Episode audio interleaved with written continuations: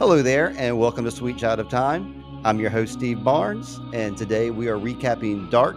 This is season three, episode three Adam and Eva. And you know what?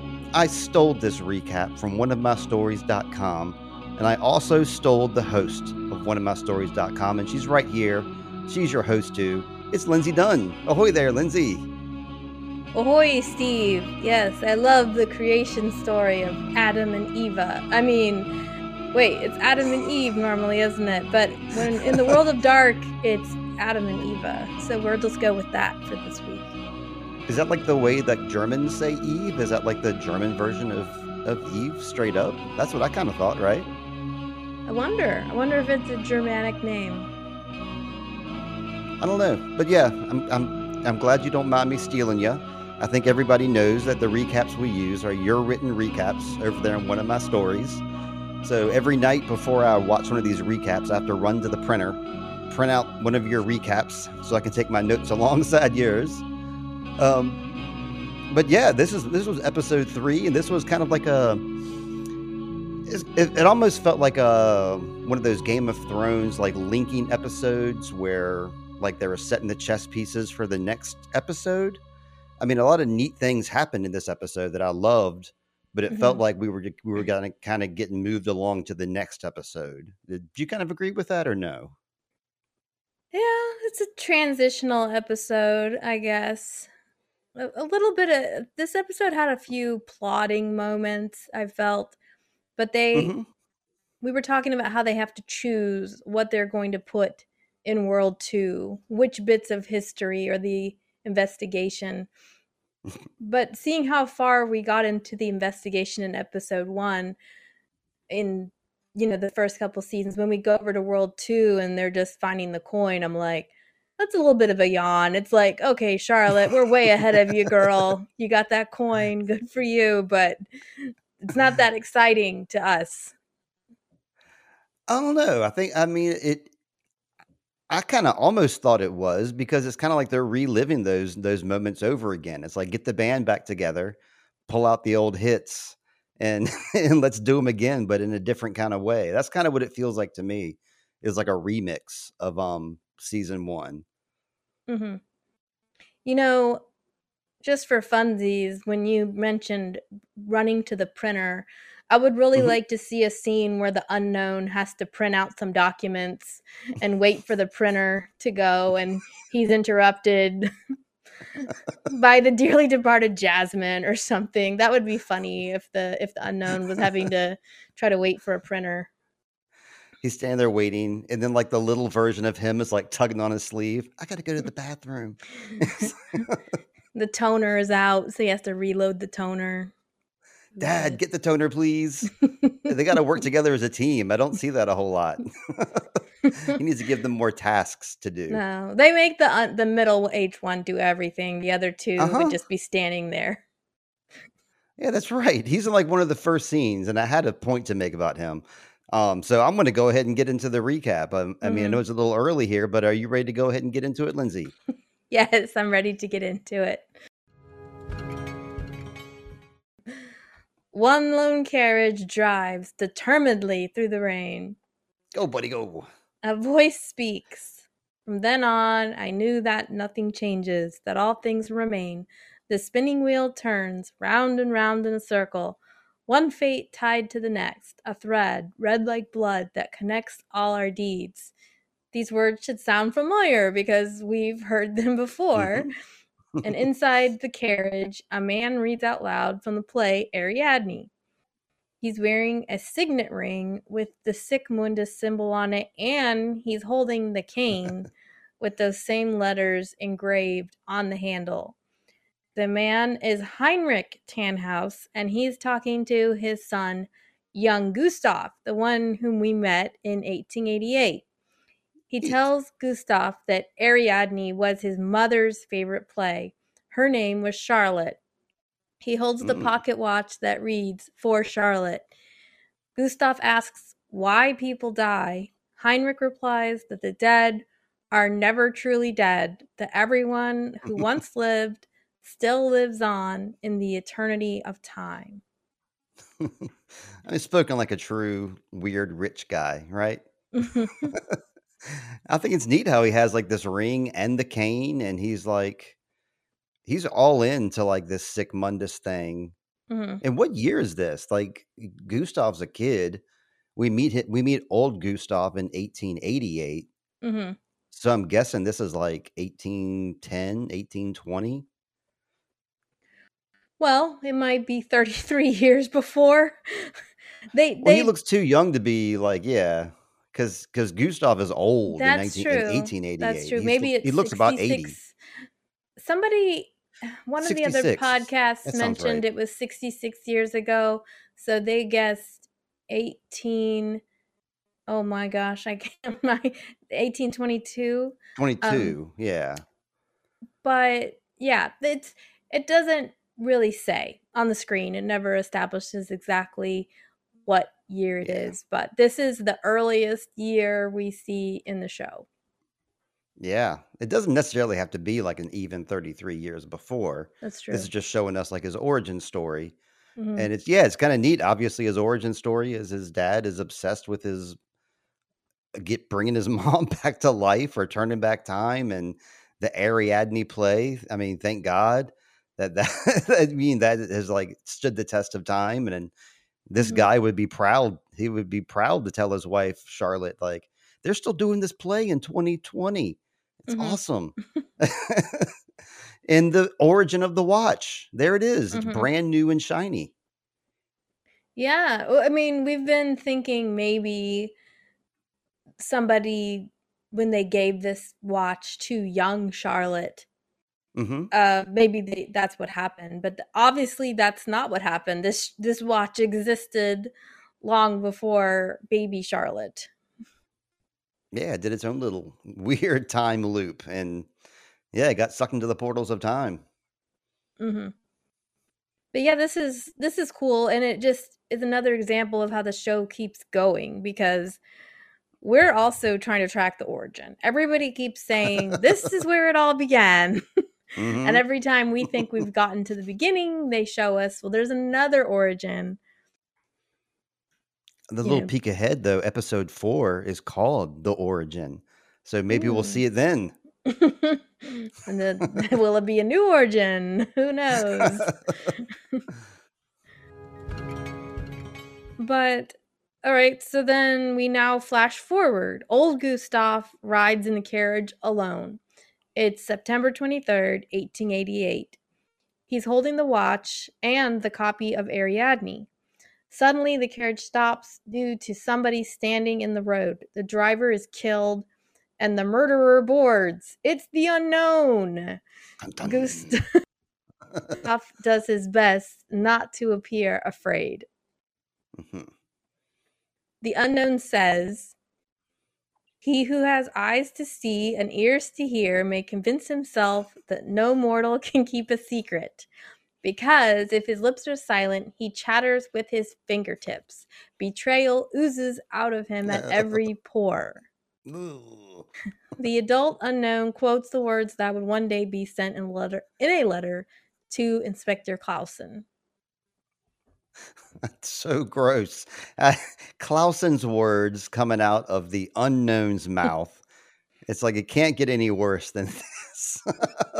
I mean, it's great they brought this quote back because this is an awesome quote, obviously. But hmm it's funny to me that it's like Clausen's words and it's the unknown here. Yeah. And once again, he's speaking quotes like we talked about. Yep. oh, he's alone. He's alone. Hmm. He doesn't have his, his little boy and his dad with him. well, he doesn't he doesn't really have a little boy. I think I think Gustav is alone. His only company No, I'm talking about the unknown. Oh, I mean, I think they all couldn't fit in the carriage. The carriage didn't have enough room. I bet Oh, they're they're waiting outside. right outside. Yes. Okay, all right, all right. I was happy to see him alone. I was like, well, he's a lone wolf now. This is great. Yeah. Gustav says he doesn't understand, but the unknown predicts that he's going into town to write a telegram telling the world about the travelers. Mhm. Gustav recognizes him as a traveler and rejoices that his father was right. Perhaps he thinks the unknown is like stranger Jonas, Right. but the unknown pulls out the strangling wire, and we can see blood spatters on his face from his already violent actions this evening. That's right. Not only Gustav, but he also killed the innocent horse carriage driver too. Probably too, who knows? um, yeah, it's it's um, you kind of wonder what the purpose is here. I was sort of defending him, the unknown, from your from your diatribe, going, Mhm. okay, with um, Bernd, he maybe he felt like he had to kill Bernd. He had to kill Jasmine because she interrupted his ransack through the papers. But I guess okay, well, he felt like he had to kill Gustav because he was going into town to write this telegram. Right. Yes. So for whatever reason, they don't want the news to be spread throughout the universe that time travel is a reality. Yeah, yeah. It seems like he's trying to like cut things off at the stop. Is what this guy's trying to do. This guy being the unknown. This is just another step in that. Mm-hmm. But also, then why did why I, it makes me wonder why Gustav waited so long because Stranger Jonas and all them came to him a while ago. So why did he wait till this moment to go write this telegram? Hmm. Um, I wonder if it's because Martha showed up. Um, and that Mm, inspired him. Um, because she knows that she's a traveler. So maybe that was the inspiration, or maybe this happened. You know, this would make a lot more sense if this scene happened at the end of the episode, because then, you know, he would be like, oh, something happened, and like, you know, we're very close now, or something along those lines. yeah. But yeah, as it is, I don't know. I don't know what the impetus was here. I'm guessing Martha just spur the moment guess here. Yeah, just the writing. They needed they needed to show him and give him one episode to live before they killed him off. Yep, but yeah, you have another paragraph to read here, right? Yes, I do. I do. the unknown says, What we know is a drop, what we don't know is an ocean. And Steve, do you remember when who first said those words in that in this show? Yes, Bernd, Bernd Doppler, right? Very good. Yes. Yes. so this this uh this is an old quote also coming back. That old chestnut. And it's implied that the unknown will kill Gustav just as he kills the others, even though we don't see any signs of the other two versions. It seems Right. like the unknown was sent to maintain the secrets of Sic Mundus and time travel, and now we must wonder if Clausen was being controlled by the unknown in 2020. Hmm. I don't. I don't. I, I didn't wonder that until now. But I mean, I think like Clausen was. I think he's Clausen is being led by the events and the facts, and Mhm. perhaps the unknown is laying down those events and Right. supplying those facts. Yeah.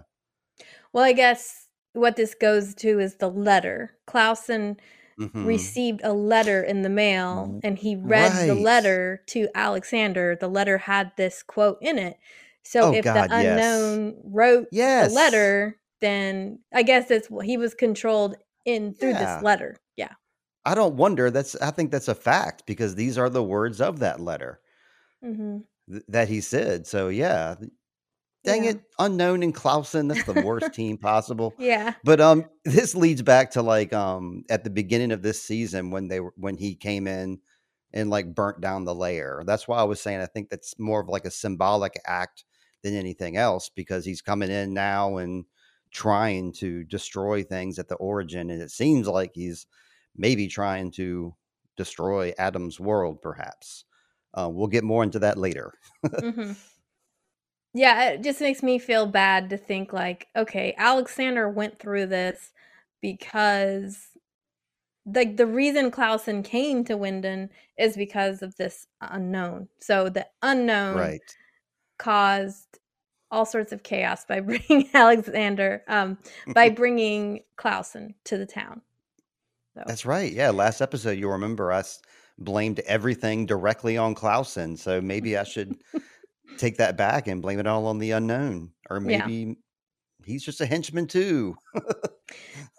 So, last paragraph about this scene. At this young age, Gustav has to deal with the reality that his mother died before her time. Perhaps his grief for his mother's death kick start kick-started this whole operation. But where was the true origin? Also, the mm-hmm. lines in Ariadne mirror the story of Jonas and Marta, maintaining a timeline that damns everyone to suffering.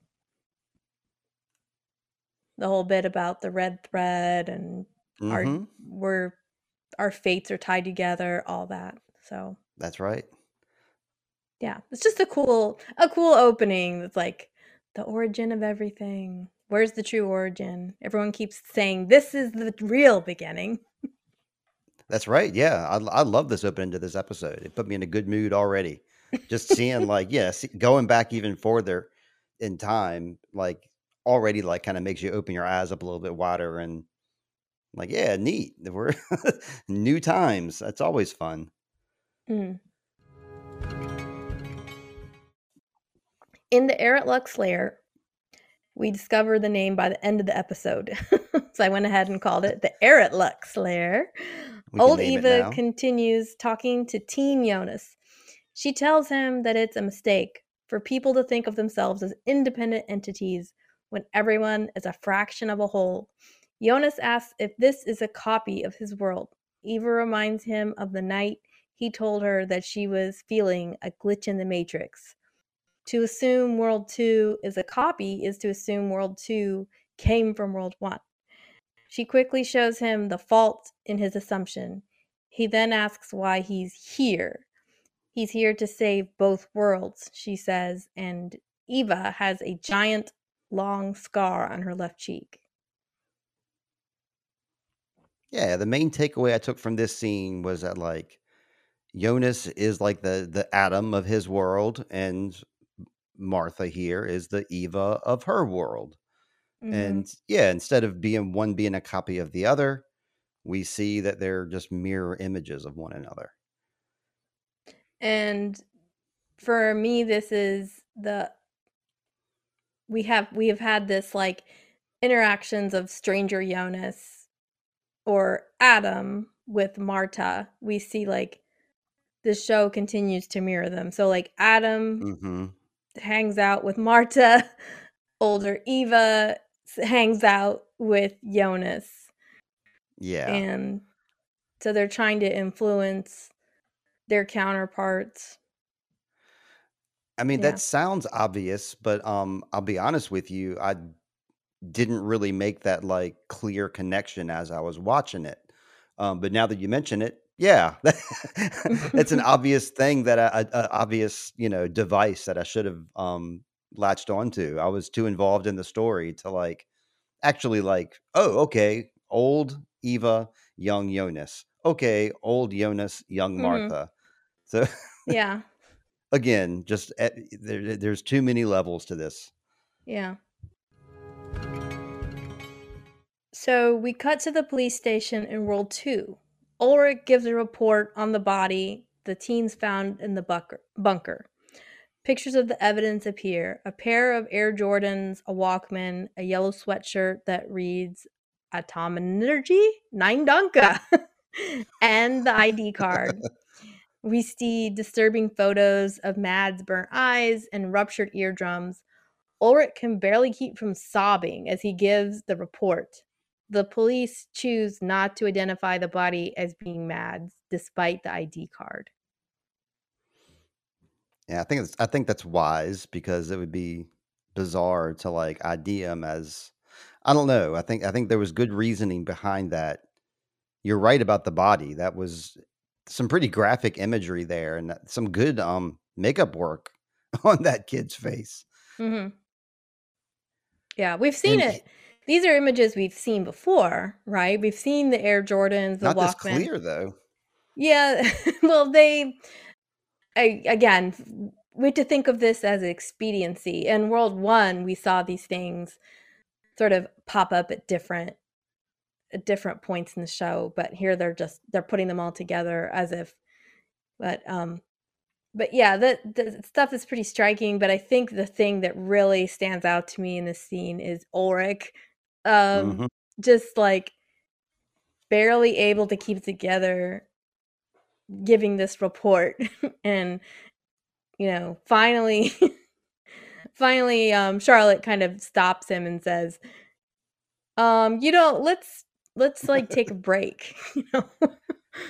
Because it's just not Yeah, like professional for you to be up, you know, up there like sobbing. and, and reading all like the uh, the other actors like looks on their faces, like they're like, whoa, like they're like, yeah. you know, you can tell the room is like really and feeling really intense, and even Waller is kind of like feeling for the guy, and yeah, it's Yeah. it's a rough scene for Ulrich. That's right.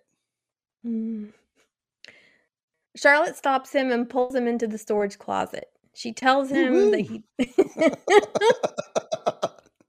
closet. she tells him that he doesn't have to lead the case. Ulrich says that someone must have kept Mad's clothes and put it on Mhm. another body as a cruel act of sadism. Charlotte then wonders aloud if the murders of Eric, Mads, and the boy in the bunker are all connected. Both Charlotte and Ulrich in World 2 seem more in touch with their emotions. Ulrich in World 1 reeked of cynicism and sarcasm, while this Ulrich has never gotten over losing Mads and clearly shows that and knows that about himself. Again, everybody's gone to therapy in World 2, I feel a little more than uh than in World 1. I was, yeah, I think that um, this is Martha's world. So this Mhm. is like a woman's world where it's a little more emotionally intelligent, and and people Hmm. talk things out instead Mhm. of like you know rushing to fisticuffs like in Adam's world. Yeah. Or to tell Charlotte too that he became a policeman because of how badly the police handled his brother's case. He feels Mhm. ashamed that he has ruined his marriage and is now cheating on Hannah. He tells Charlotte that the affair is over. Unlike Hannah, Charlotte understands. what a different world this is, right? people having reasonable discussions. I mean, come on. yeah. Okay, we warp into World One. At the Tannhaus factory, Bartosz and Ah. Alt Marta walk in together. Stranger Jonas gets very suspicious. He wonders what Alt Marta told Bartosz. Bartosz gets equally angry that they have been stuck there for weeks with no progress. Stranger Jonas just repeats that Alt Marta isn't the real Marta, that their Marta is dead. Ugh. Magnus thinks that Alt Marta can help. Mhm. Bartosz goes full out prosecutor and wants Stranger Jonas to admit who killed Marta. Stranger Jonas just walks out and Bartosz follows him. It's hard to fa- fathom Alt Marta's emotions at this point. Is she purposefully trying to stir up trouble? Hmm. Bartosz loathes that Stranger Jonas keeps getting to control his life. And just like outside the high school, Bartosz begins to fight Jonas in the rain. He demands Stranger Jonas tell the truth. Magnus finally steps in and pulls Bartosz off.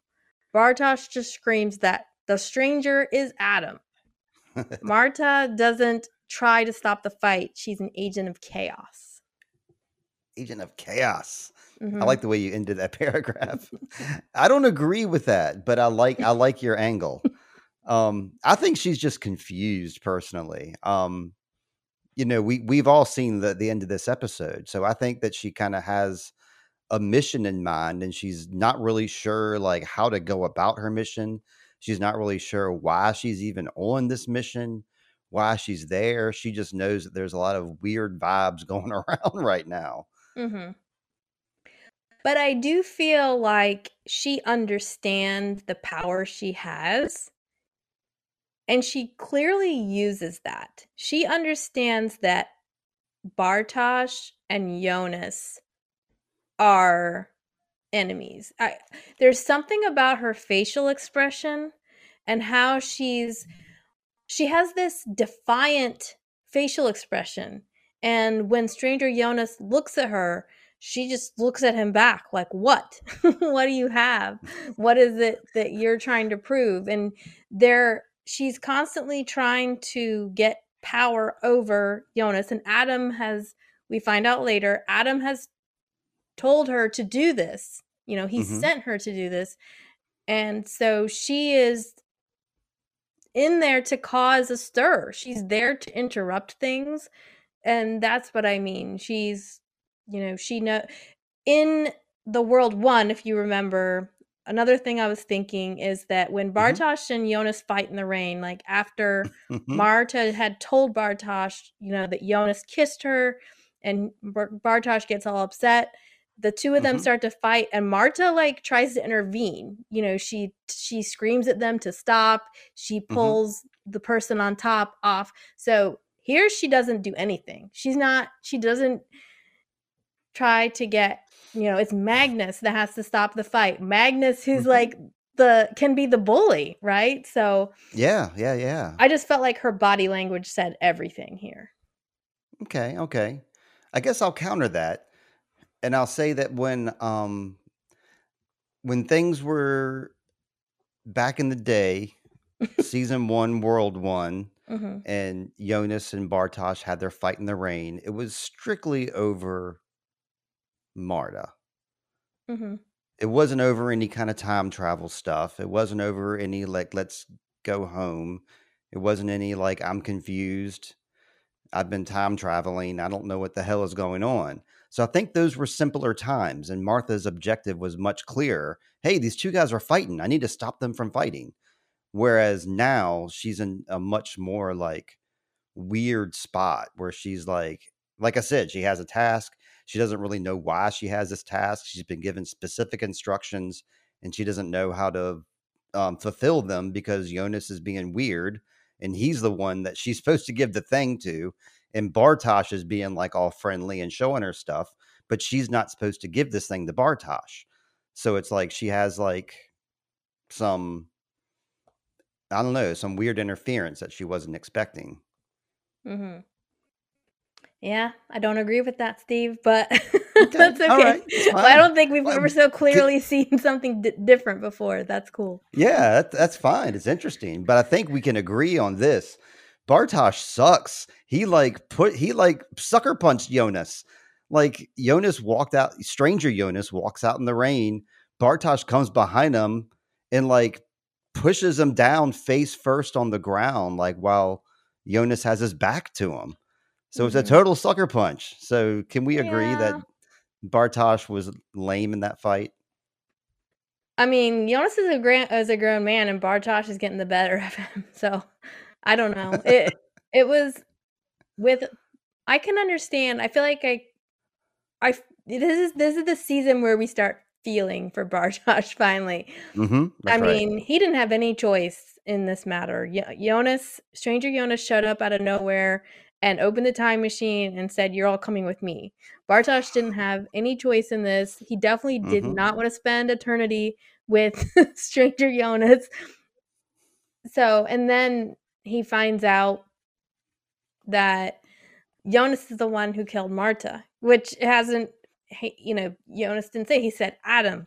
He doesn't tell him I'm Adam. So Bartosz feels betrayed, and unlike like we talked about, you know, this is Adam's world, right? Not Eve's world. This isn't the woman's world. This is the, this is right. the man's world. So That's when men get upset, they push people around and hit them. That's that seems to be how they work Yep. things out. Yep. um. Okay, let's Did see. we Do you miss have we anything? missed the opening credits way far by now. Um The I opening know we credits missed the were open- after the after the carriage, the after the whole carriage thing, and they killed. Yeah. I Do just you want wanted to say to, to something about the opening credits? Yeah, I did. I know it's too late, but who cares? um, I Good. just think like some of those things, some of those images, we see a lot of um things we we're already starting to recognize. We see um you know Jonas and Marta when they're having sex at one point. I think we see some of these images in the rain, and we also see like a um like a cage and like the fingers coming out of the cage. And then we see what's got to be Claudia putting on like some lipstick. I can only imagine that's Claudia putting lipstick on in that one scene. Um, I don't know. I just uh, every time I watch the show, I always watch the credits too. So Mm. I've watched the credits twice and still fascinated by the imagery. Okay. Yeah, I think that it, the person putting on the lipstick is Hannah. But that's in the next episode. So we'll see if that plays out. Okay, you actually see it happening. Okay. It looks really perverse in this intro scene and it's like it's crazy. Yeah.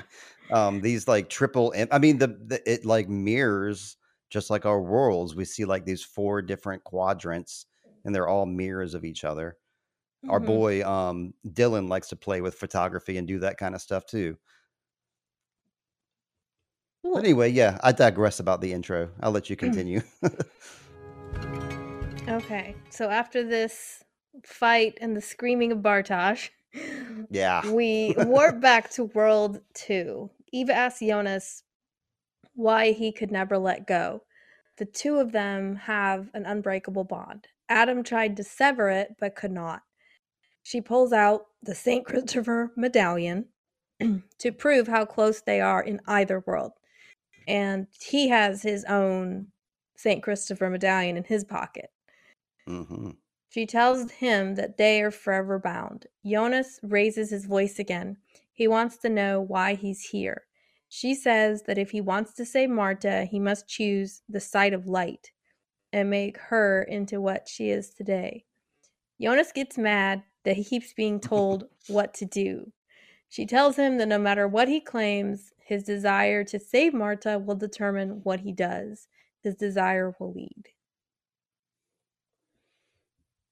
Yeah, I don't have much to add add to that. Um, another one of our moving the chessboard and two characters talking to each other in the room. Mhm. did Did you have anything you wanted to um to dive into there? I guess the only thing is that something that struck me about this scene is that Eva has this and again it's hard she's a hard character for me to read this older Mhm. Eva Yep. um you know with Adam he comes across as just hard and uncaring I'm still Yeah. un- unable to read this Eva but she does seem to like she hold like she touches his hand at one point and so I was like, okay, is she trying to manipulate him or is she unable to help herself, you know, from wanting Right. to be close to him? Yeah, there was chemistry. Absolutely. I kept wondering, like, you know, because they, they kept framing them Mhm. like facing each other very close to each other, Yeah. almost as if they would embrace at any moment. Yeah. And, you know, they had to have been feeling the pull because it's this is Jonas and Marta, man. They got to be feeling the pull to each other. But, you know, there Mhm. that separation of worlds, and then they have the separation of age as well. But it's Well, still again, there. yeah, back to the mirroring in the you can tell that in World 1 in the Stranger Jonas and Marta combination when they're together, he clearly is in her throes. He's just always like he can't help himself. He is drawn to her. Whereas Yeah. I don't feel like Marta, the young that Marta is as drawn to Stranger Jonas. But she knows he's drawn to her. And so with Eva and Jonas, I kind of wondered if they're supposed to be the same way that Eva is Hmm. still really attracted to Jonas because he's the person he's the person that he's her love, you know?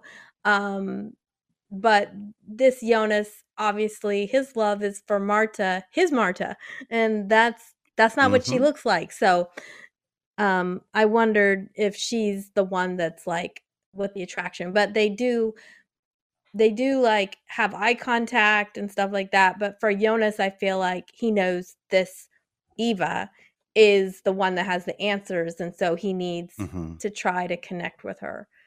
But I feel like she had she still has an attraction to him, like the same way Stranger Jonas has a pull to Marta. I yeah, but it was just a little harder to determine. Maybe it's because women. I don't know. I don't. I always feel like my emotions are written all over my face, but know, sometimes people feel like women's emotions are harder to read in some ways when they're smitten. Yeah. I guess it depends, I guess, person to person. Yeah. Some people are more guarded than others, and some Mhm. people don't have control over their emotions as well. Yeah. Okay, so in World 2, at the Kahnwald house, Marta lies in bed thinking. She has a yellow pillow. The doorbell rings. Marta answers the door to find Ulrich. He demands to know what really happened in the bunker. He scoffs at her story of seeing a light and a body dropping from the sky.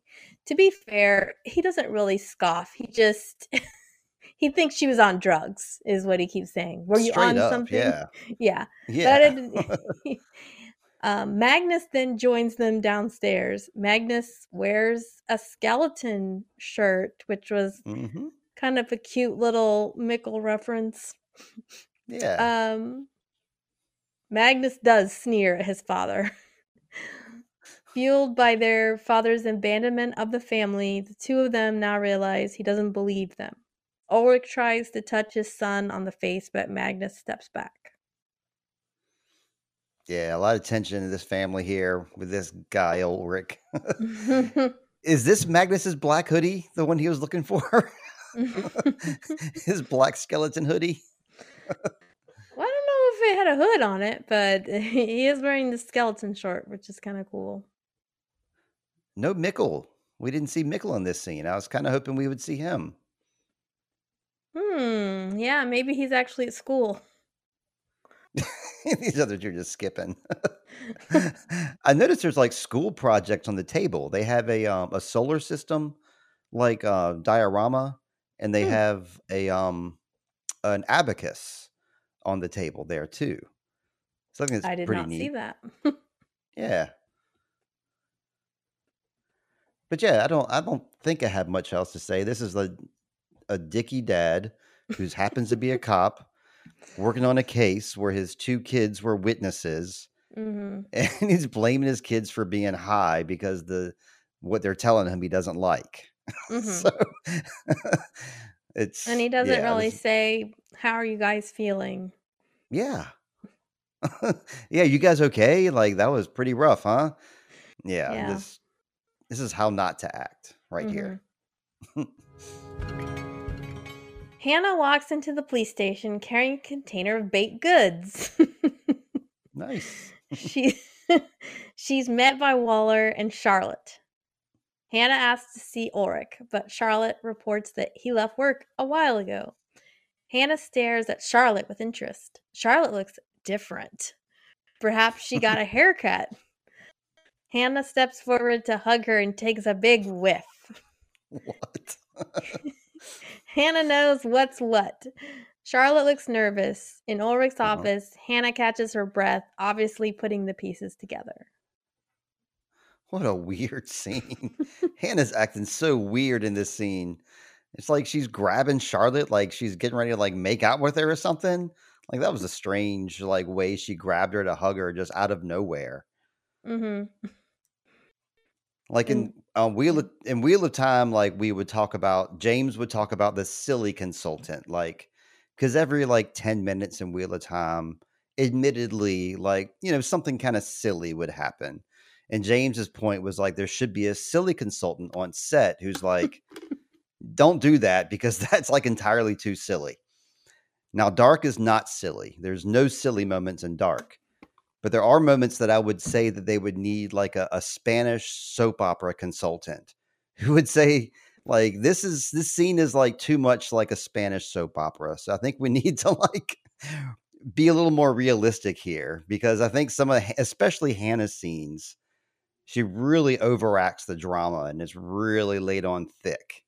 And uh, I just couldn't help but notice it this scene. Yeah. I mean, the counterpart to this is when Katharina hmm sniffs Hannah at their house. That scene didn't go brings... as weird though. Right. Well, they were their families were facing a loss, so Hannah could right. be they could be like, "It's so good of you to bring this casserole. Thank you." Um, so Hannah could have at right. least said, "It's great to see you, Charlotte." Something instead, yeah. But um, but yeah, I mean, is is it usual? You wonder how often Hannah comes in with brownies. it's just a little, a little strange too. Oh, never, never, ever, ever. and like even Waller was kind of like playing the scene, like, what is happening here? Is something happening here? mm-hmm. Back at the Kahnwald house, Marta goes to talk to Magnus in his room. She's wearing the yellow raincoat. He tells her to go away, but she sits down anyway. She asks him if he saw anything in the forest last night. She wonders if she's losing her mind. Maybe dad. She then leaves the house outside Magnus's window. This is the window where everybody sneaks out. Every house has one of these windows, right? Did your house have one of these windows when you were no, a kid? No, sir. No, sir. No trellises outside of our out of our house. I think we watched um what was that movie? We watched Pollyanna a few too many times. Remember uh Pollyanna, yeah. you know, had the tree and then broke her mm-hmm. legs. So we watched that movie a few too many times to ever think about doing anything like that. That's like a scene that always plays in my head. Is that one scene where that one boy comes to her house and he's yelling up at the window, like Pollyanna, can you come out and play? and like for some whatever reason that that plays in my head nonstop. Um, with these guys though, um, I like Magnus a lot here. He's um this mirrors, of course, season one, Magnus and Marta's mm-hmm. relationship mm-hmm. and discussions. But yeah, she's all like, "Oh, maybe Dad's right." Yeah. Magnus like looks her right in the eye, and he's like, "No, I know exactly what I saw." So I really like Magnus's decisiveness there and him trying to like push Martha in that direction too. Like, don't mm-hmm. let dads, you know, get in your head. Like, we were there, we all saw it. Yeah, he's just but he's he's not very supportive. I kind of wish, you know, when she said, "I wonder if I'm losing my mind," he would say, "No, you're not." You know, he doesn't say anything to comfort her. He just and then plus it's so brotherly of him to say, "Go away." mm-hmm. That's Since his style. she ignores him anyway. Yeah.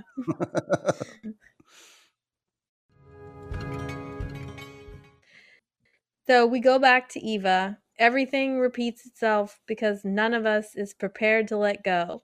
These scenes, for me, these scenes are getting a little repetitive between Eva and Jonas. It feels like we're just kind of circling the airport a little bit, but uh huh. Okay. It took her a long time to accept that he would always choose her, meaning OG Marta. She clung to her past just like him. Jonas must show her how it's all connected. She has to see her future. She hands him a new kind of flashlight and touches his yes. hand. he walks out of the room holding the flashlight. Despite all his words, he can't resist the sway of Marta in any world. always another cool flashlight, always another cool jacket.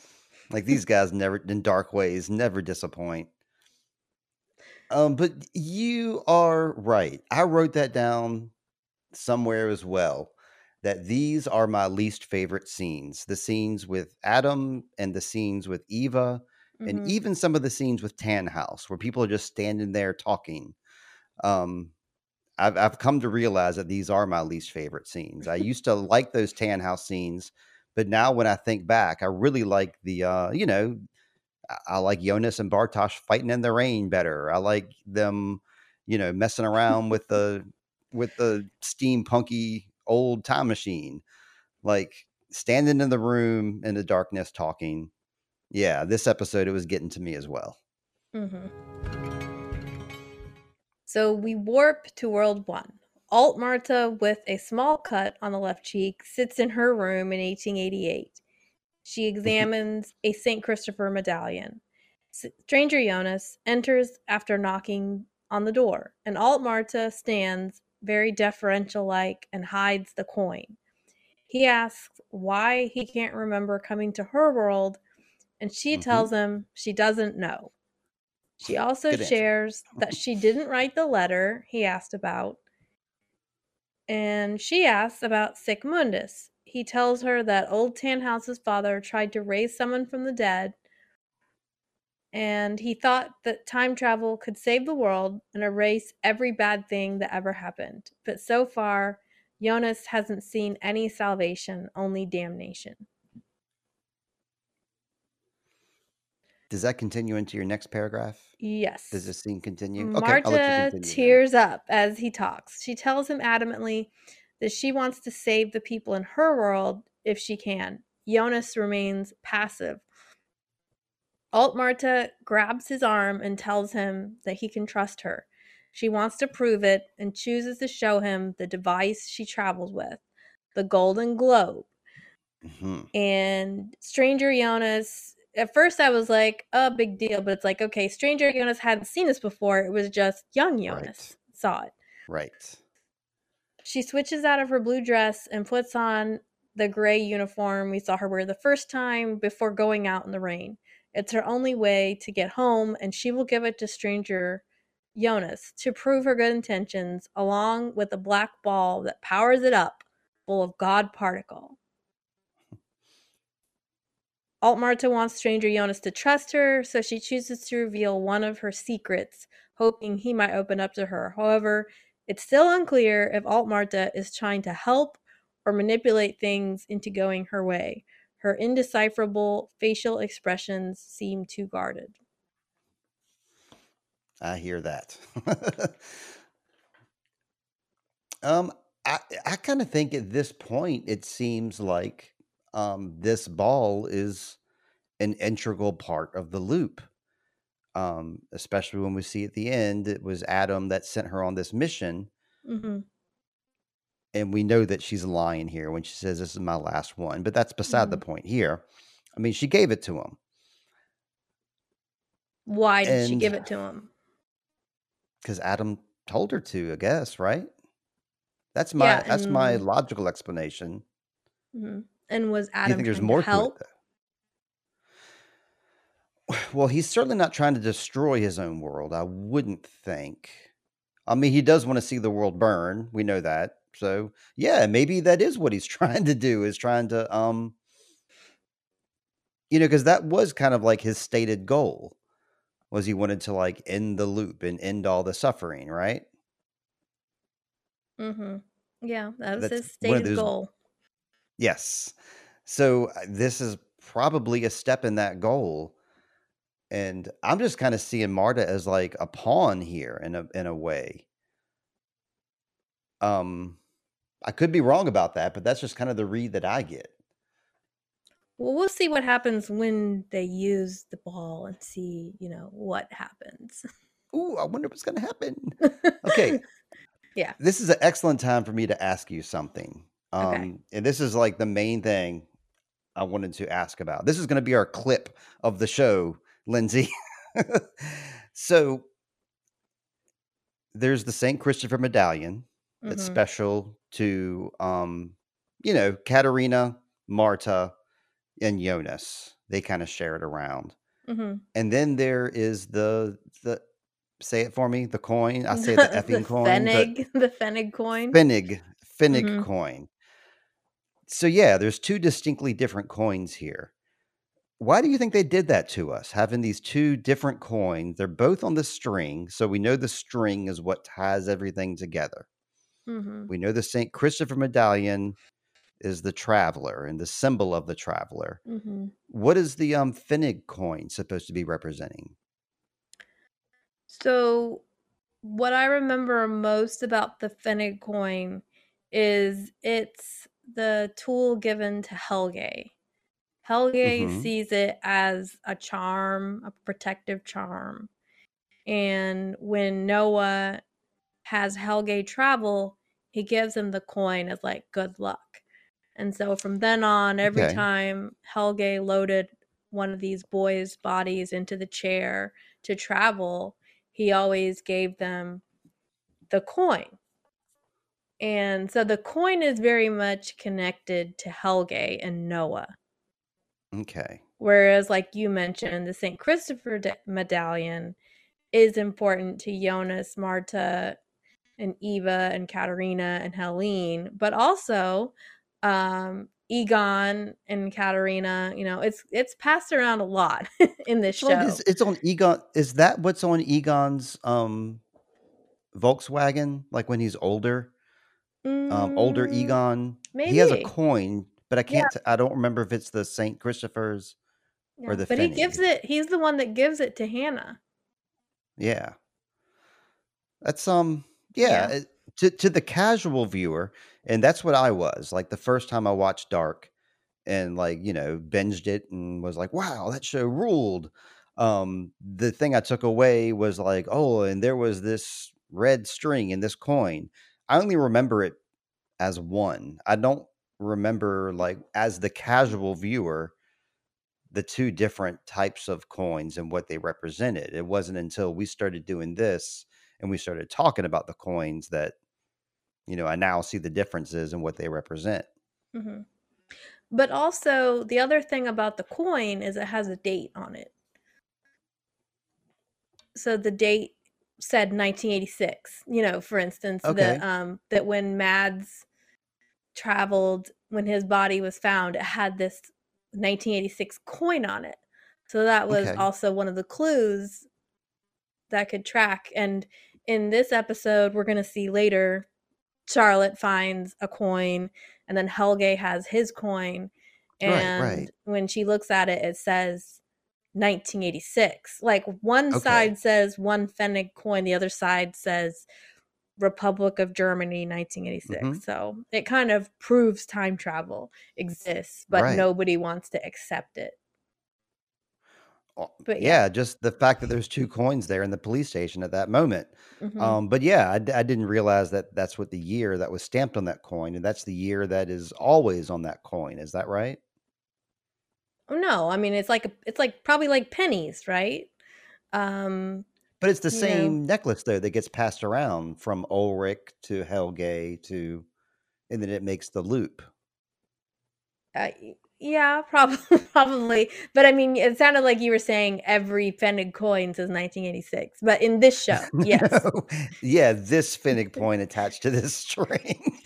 they only made Finnick coins one But there must be more than one because, like, Yasin and Eric, tra- you know, were sent through the machine at the same time. So I don't think there's just one coin the whole show. Multiple Hmm. kids wear coins and their bodies are found with these coins on them. But the particular to. one that held is the 1986 coin. I'm of the opinion that they're all the same coin, though, like just bootstrapped. Like we see multiple time machines, but we know there was only one time machine, but that Mm. it got time traveled around so that it appeared to be duplicated. I think it might be the same thing with this coin and the But string. they're okay. So when the two boys are found in the 1920s, they somehow both have the same coin on them. Oh. Oh, very tricky. But your theory falls apart here, Steve. Well, there's always next episode to uh, to do a lot of heavy research. All right, should we continue? Please, yeah. Oh wait, wait, wait! I had one thing to say about the scene before that I I, Oh, sorry, I sure. forgot about. Um, when Marta, Alt Marta, and Stranger Jonas go out in the rain, and she plucks out the goo the goo balls and okay. shows them to him. Something I a music thing I noticed is Oh, there was the the really cool like one of the theme songs they play a lot and they did the and um music Clint Eastwood. No no no not it wasn't that it's like um okay so in 1899 when we had Lucien and Clémence uh you know sleeping together they were having sex in the room when they first showed them they had that wobbly music Right. Yes. so I was like, It happened oh, here? they're doing the wobbly music here. So I thought that that type of sound that um the Ben Frost, that's the guy's name that does the Mhm. music. I thought he had I hadn't heard him do that until um 1899, but I was like, "Oh, he did it. He put it in here, which is great because this is this Yeah. is the moment where Marta is messing with Stranger Jonas and the music is very much like we're messing with you. You know, where is reality and also it's t- not just two time periods but two worlds aligning. So I thought that was a cool musical thing they did. Yeah, you're right. And we're looking at, you know, Eyk. We're looking at Captain Eyk here, Eyk Larsen. so of course Yeah. that ties into I think there's a lot of parallels to 1899, especially in this uh, last season, because Mhm. I really strongly believe that they were um, crafting 1899 as they were winding down eight um, dark here. Mhm. Um, just Yeah, and there's this know whole that. thing that old Tannhaus's father tried to raise someone from the dead, and we Mhm, know that right. that was part of that show as well. Yeah. Oh yeah, and the and the um the Erit Lux um symbol is like that medical symbol, and you went into a deep dive on that medical symbol The because it yeah, the appeared in 1899. Yeah. Um, yeah, that was on that was on that wacky uh, post you shared today on Instagram too. that symbol, the Oh, caduceus symbol with the uh, yeah, yeah, the wings. That that was that's right. wild. Okay. Uh, everybody, when you if you uh, get a chance, go to Steve's Instagram. It's uh, sweet. No, is, intro, is that on Introvoid or Sweet Ti- Child of Time That's Pod? that's Sweet Child of Time because it's Okay. podcast related. Yeah. Sweet Child of Time Instagram, and he shared a really interesting set of images from a user on Reddit that are just above my pay grade. Trying to put it together, lots of stuff with chakras. I really think the guy was just messing with us. I really do. Yeah, but he said thank you for everybody that's helped me research this. Well, he's a troll on Reddit. He went into the the dark subreddit, and first he started um, just making these absurd comments to anybody else's comments, and like he was just getting like kicked out of like the the um, conversation by moderators just because of what he was saying, and then he puts Mm. together this crazy like post. I mean, I, th- I think it's very, I, and he's a new user too. He's like a brand new redditor, and he already has like negative karma. And he made this wild post, and it got deleted like within like a couple of hours because the moderators were like, "This guy's trolling us." But Oh, I thought it was pretty. um yeah. I mean, Well, there was was some substance in into there. it. Yeah, it was like they he had Bible verses. He had hmm um the stuff about the pine cone and the grenade. I thought that was a cool. I was like, oh, okay, I can follow this guy. And then I was like, wait a second, he's going a little off the rails.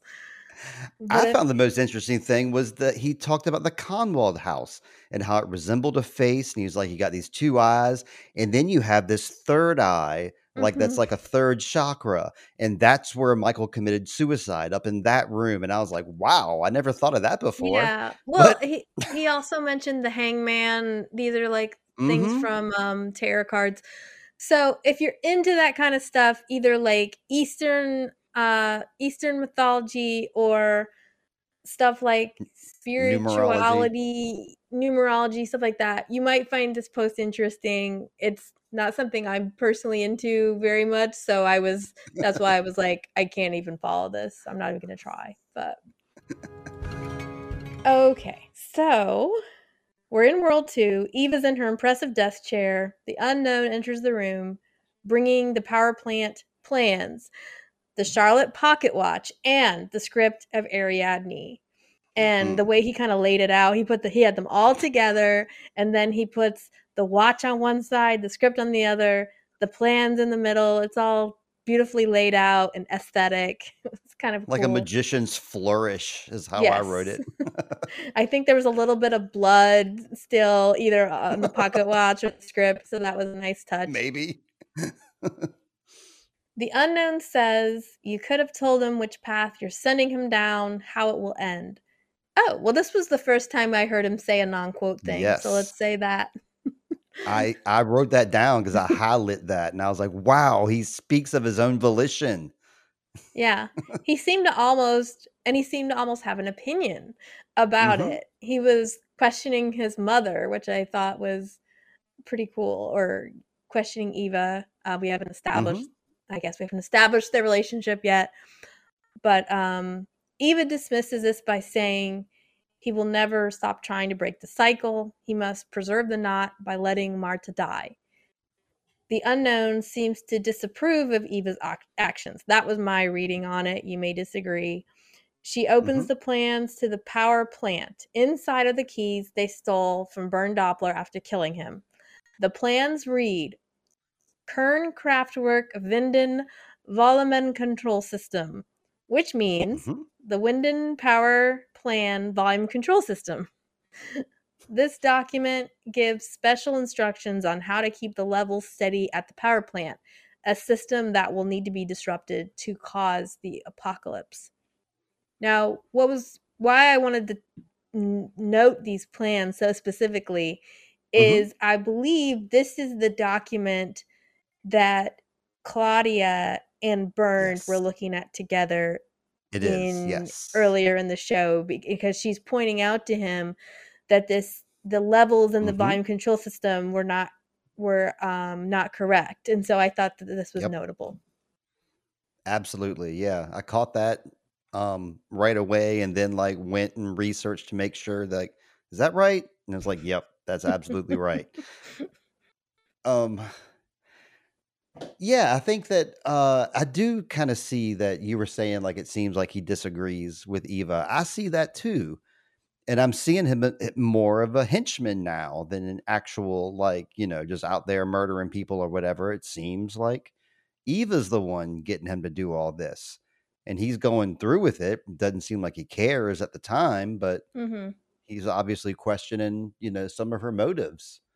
So yeah, I don't like Eva by default now because I didn't like the unknown, but now that I see he's being led by Eva, then the it, it trickles up. We got to punch upward, right? So I'm, I'm punching up at Eva. yeah um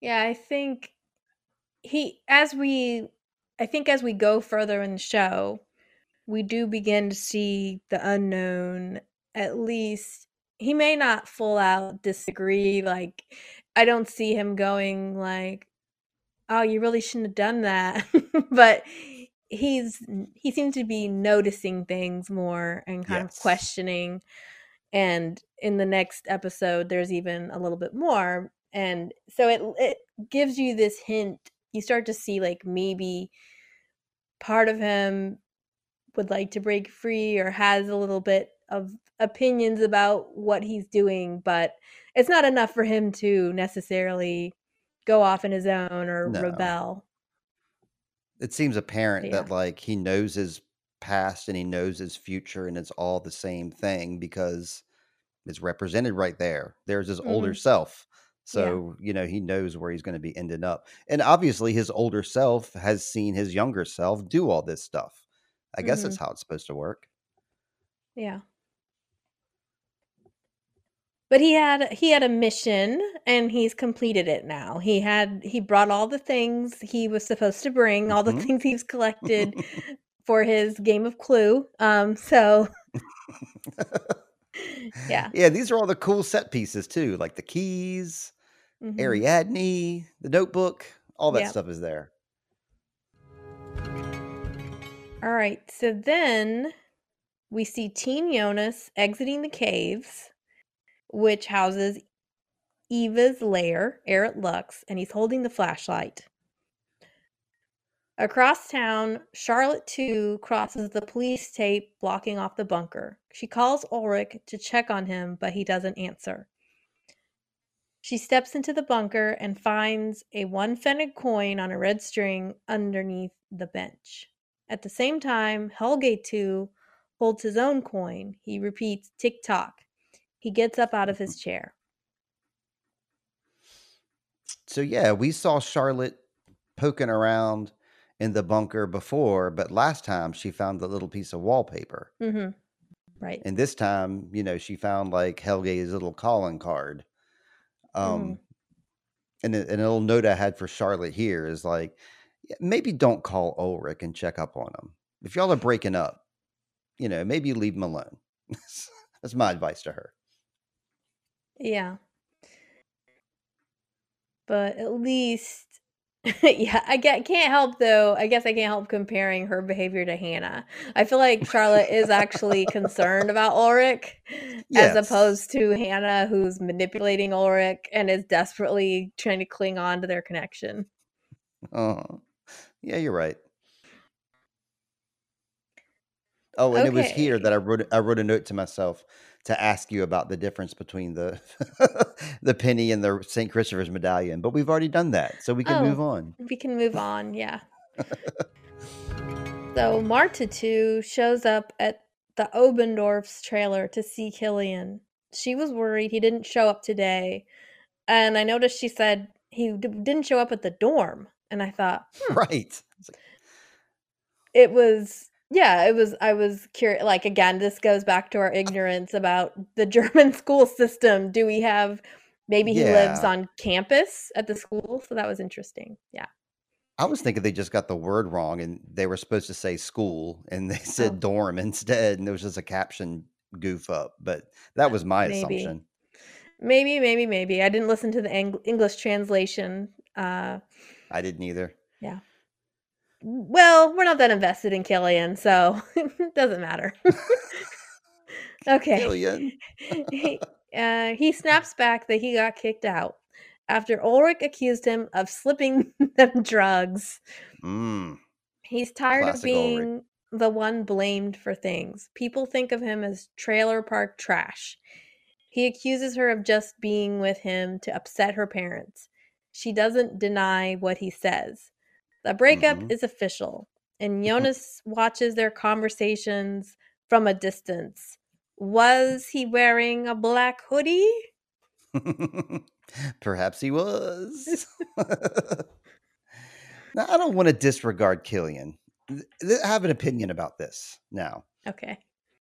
Back in World One, you know, it was clearly Jonas and Marta, and then like when Jonas went away, she was, you know, she started hooking up with Bartosz.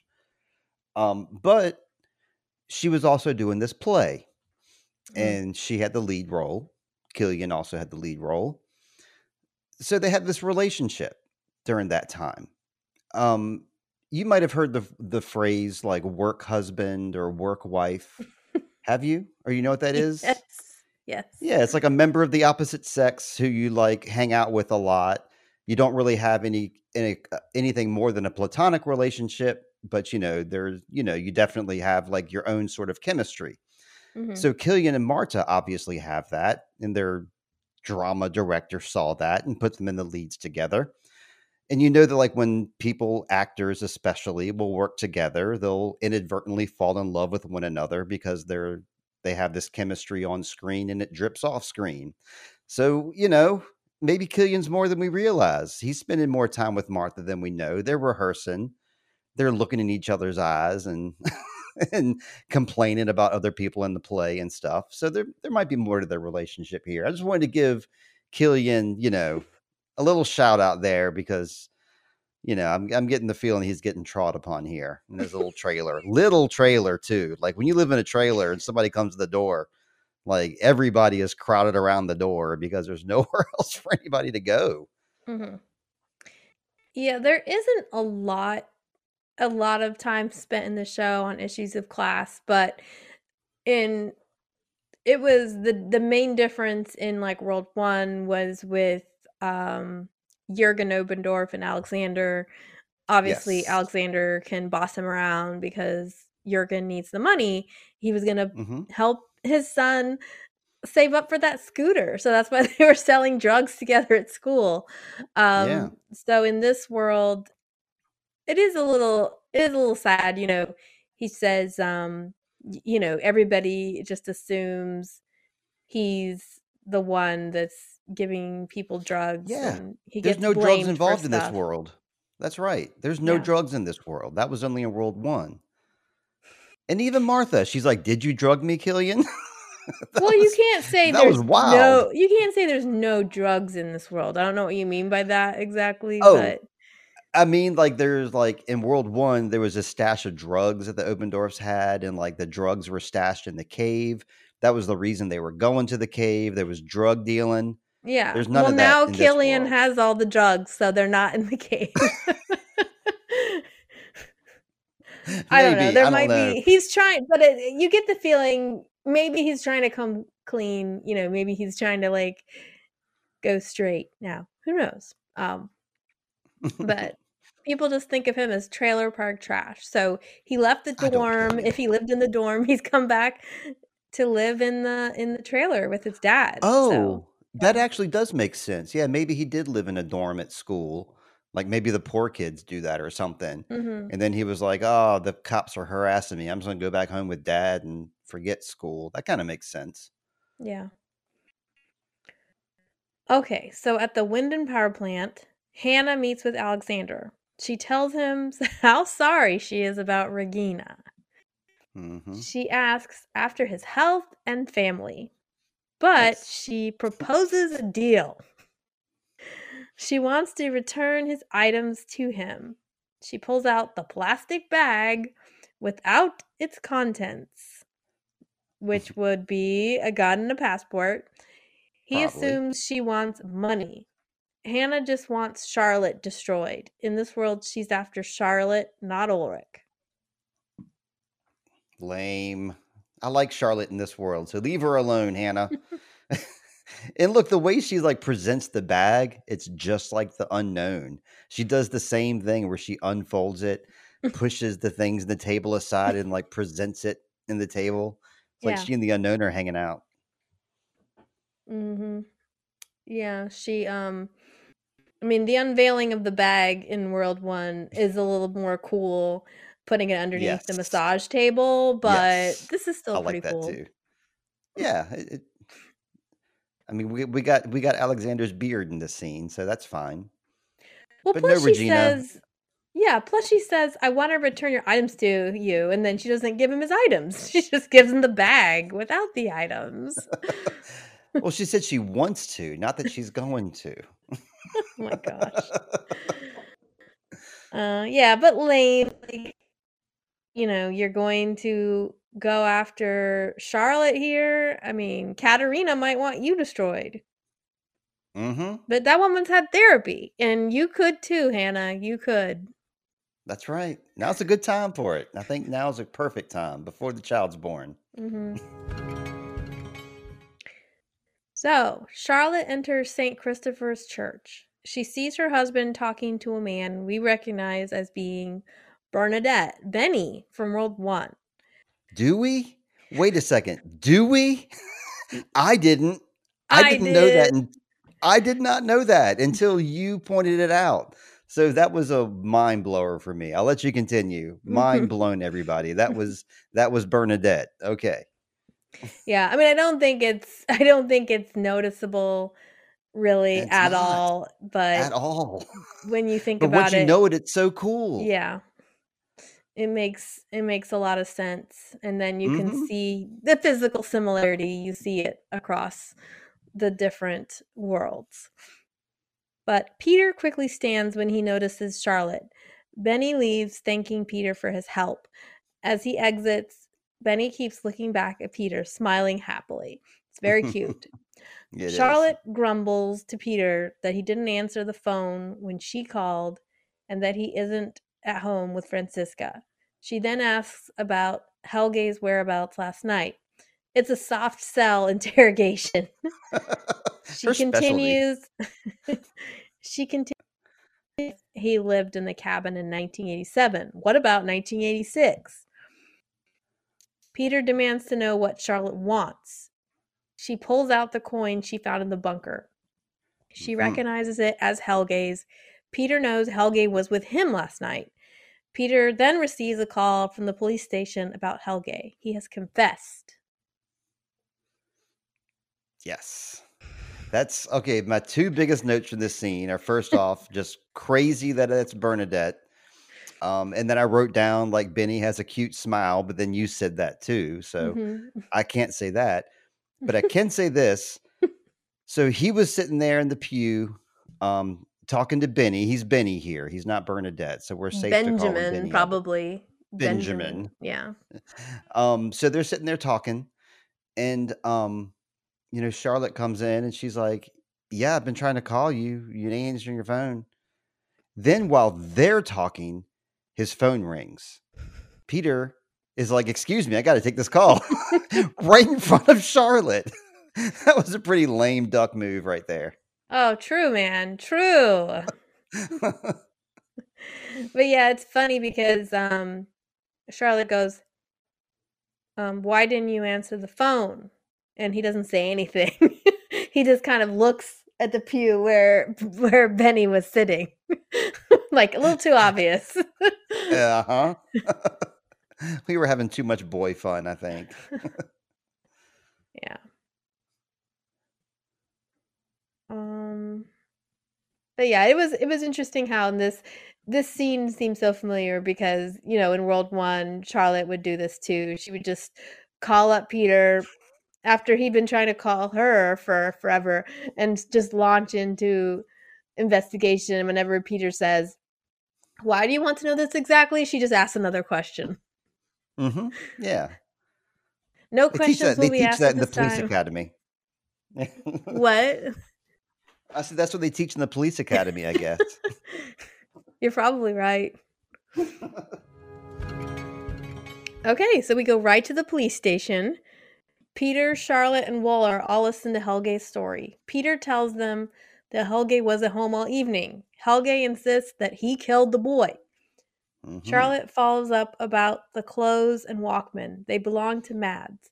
Helge says he killed him. Just then, Ulrich arrives with Justina. He grabs Helge and begins to shake him up, demanding answers. Ulrich stares at sorry, Helge stares at Ulrich like a ghost. It was you, he says to Ulrich. He holds up the coin on the string, staring straight at Ulrich. Charlotte finds the duplicate coin in her pocket. Helge's coin reads Federal Republic of Germany, 1986. Yep, and I believe it got bootstrapped. I, I guess. I mean, it had to Mhm. have. Yeah. But this is this this was wild. hmm How you know he points at Ulrich and was like, "It was you." So in Mhm. this world, apparently, Ulrich had is going to be doing the old same thing, traveling back in time, beating up Helge as a little kid, giving him that coin. I mean, it seems like based on this scene, that's what either will happen or has happened, right? Yeah, it wasn't clear what. I mean, the thing I know is clear is probably Helge, um, probably Ulrich caused Helge's eye issue, hmm you know, but yeah, like when he was a kid. Like, it, but it is a little confusing because he says, I killed the boy, I killed the boy. But then when Ulrich comes in, he's like, it was you, it was him, he did it. and, and it's like, well, wait a second, what are you talking about? Well, you follow the logic and who the boy is in both those Mhm. situations, though, right?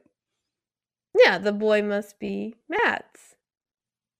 No, no. When he points to Ulrich and was like, "It was you," Yeah. meaning like it was you that beat me up when I was a kid Yeah. and busted my eye, and Oh, then yeah. hmm gave me Yeah, this coin. Yeah, but Yeah, he's so just I like he just holds the coin and he's like just gives him this the the ugly stare like see this Yeah. coin I guess that was for the audience and for Charlotte, so Charlotte Mhm. could pull out her coin and go, "Huh?" yeah Just like us. because she you know because she's like this coin is helge's you know so hmm Mm-hmm. but yeah It's almost as if the the coin that she found proves his not doesn't prove his innocence, but he holds up his coin. Mhm. So it's like this means that he, Helge didn't actually do anything yeah because he still has his coin. So the coin she found is just a well, we know it's a bootstrapped coin, but just Yeah. a false imitation. I don't know. But it's gonna keep it's gonna keep them stuck in the like the crime will The never be solved because Yep. because now it's like oh well it's just two different coins i guess helge has no connection plus helge was with peter and elizabeth that night so Yeah. Mhm. Plus, you could sell those Air Jordans for a lot of money in 2021. Anyway, yeah. Yeah, what typical like okay, as as emotionally in touch as this Ulrich seems to be, he still hasn't gotten a hold of his temper. He came right in and just grabbed Helge and started shaking him up, even though he's being held, you know, at a police station. He's being questioned. He's being brought to justice. Ulrich's gonna Ulrich, you know. yeah. Alt Marta walks in the woods with her yellow rain jacket. Jonas steps in her way. She accuses him of following her. You're right. He Yep. is following you. she wants to know how they know each other. He says they have always known each other. He begins to share stories about her. Magnus knocked her tooth out in kindergarten. Mikkel put spiders in her shoes. Katharina had to pick up Marta early from a field trip when she got homesick. Where I come from, you and I have the same past. She tries to step around him, but he grabs her arm. He knows that she saw herself last night in the forest. Her future self told him. Jonas wants to show her how it's connected, so she will believe him, just as Alt Marta does to Stranger Jonas. Excellent job, both you and Jonas. you did a good job summariz- summarizing that. Jonas did a great job convincing Martha here, bringing in all the facts, bringing in all the past, all the things that he possibly could not know to prove that he knows what he knows. This is like a this is a golden just like the little golden globe thing she uses to travel with. This is a golden globe moment for uh Louis Hofmann here. I think this was his best job, one of his best jobs at being Jonas, in my opinion. Um, I still wish that I still wish that he could do more with it with the body language, like Sure, or like he did with his dad. If he had like a que- a clever quote, you know, like ultimate fist bump or something, it's a lot more succinct and cool and convincing to do that than to be like, remember that time that, you know. But You're right. You're Yeah. right. I can't. I mean, I would. I would have loved the ultimate fist bump too, or something along those lines. But I think he did a good line delivery here. I was sold. I yeah, believed him. So we warp to World 1. Jonas puts the black ball Marta gave him in a stone basin. Ah, here we're getting to what happens, Mhm. Steve. He puts the black ball in a stone basin. Magnus, Franziska, and Bartosz stand by to see if anything happens. Mart, uh, Stranger Jonas goes, Light him up, boys! uh, electric bolts hit the black into liquid. Snap, crackle, pop. It formulates into a black god particle, but quickly dissolves again. They turn around to find Aw. Alt Marta gone. Like a magician. Like I'll make this big distraction. Mhm. Everybody will look at it, and then I'll run away. Oh, Marta's turned into the Houdini. hmm Oh yeah, that's right. It runs in the Nielsen's. Yeah, that was close. They almost got there. That was really close. I was really proud of them. Um, I think they can get it. Just need a little little more amperage there. They still got the goo. Like it didn't work, but like Mhm. that black goo is still oozing around in that pot. And that gets at what I think the purpose of this was. Yeah. is that Marta gave him the black blob as a distraction, and now this stuff will keep them busy.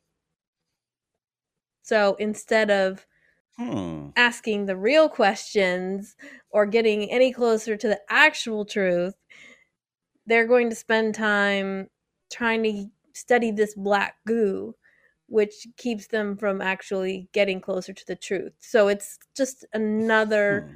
attempt to continue the loop, or we'll just keep everybody on the same course until But- we can create paradise. But this had to happen though in order to make everything happen. Like in order for them to time travel, they have to start from square one and go through all the little, you know, you know, Noah explained that to us back in season one. So I I, kind of believe this is this, this is not helping them just like spin their wheels and waste their time. This is helping them get to their objective.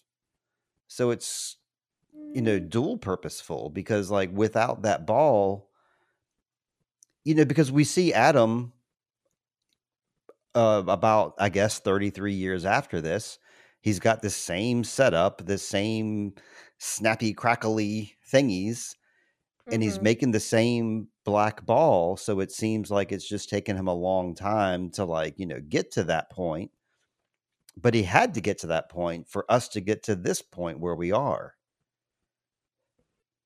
We'll see. okay We'll see. We'll see in the uh, next few episodes um, if what happens with the stuff if it actually gets them any closer to their goal. okay Um, so Alt Marta arrives in her room breathlessly. She holds the golden ball and a lamp. Mm. From inside her apron, she pulls out a triggering capsule. So she lied about that being the only one. She loads Mhm. it into the sphere and disappears from the room. Stranger Jonas walks in at, just after she's disappeared and all of the pixie dust disappears. Stranger Jonas looks at Franziska, Magnus, and Bartosz, most pointedly at Bartosz. So, what was it all about? I put it all here. What did Alt Okay. Accomplish by giving Jonas that capsule?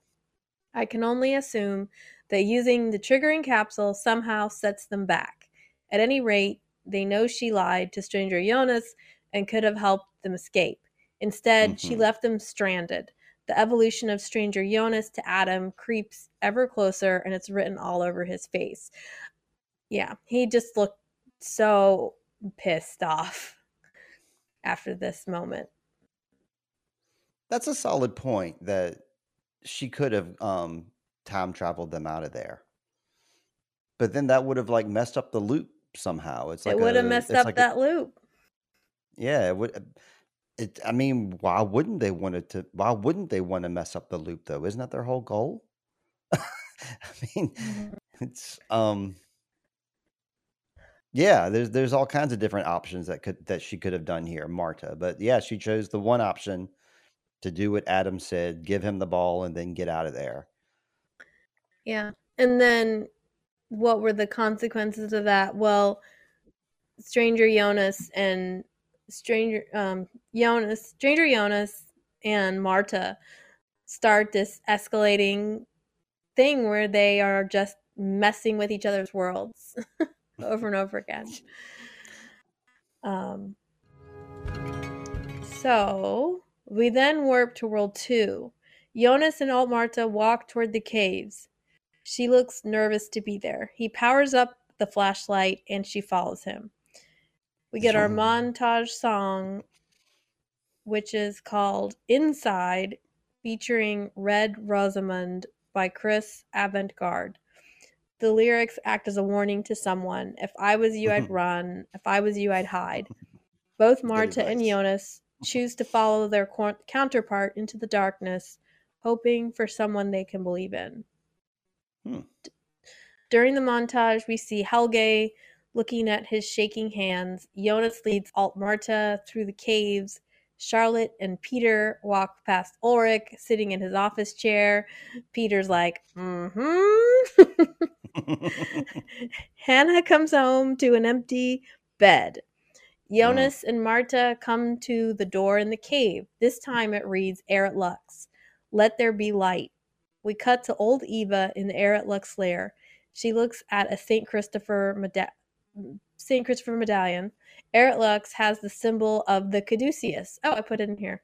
The staff Mhm. of Hermes. It's a symbol of health, resurrection, and bringing the dead to life. That's how I knew about your 1899 tie-in right there. Mhm. Because you wrote it. Yeah, I think I think this montage and you are leading us right along.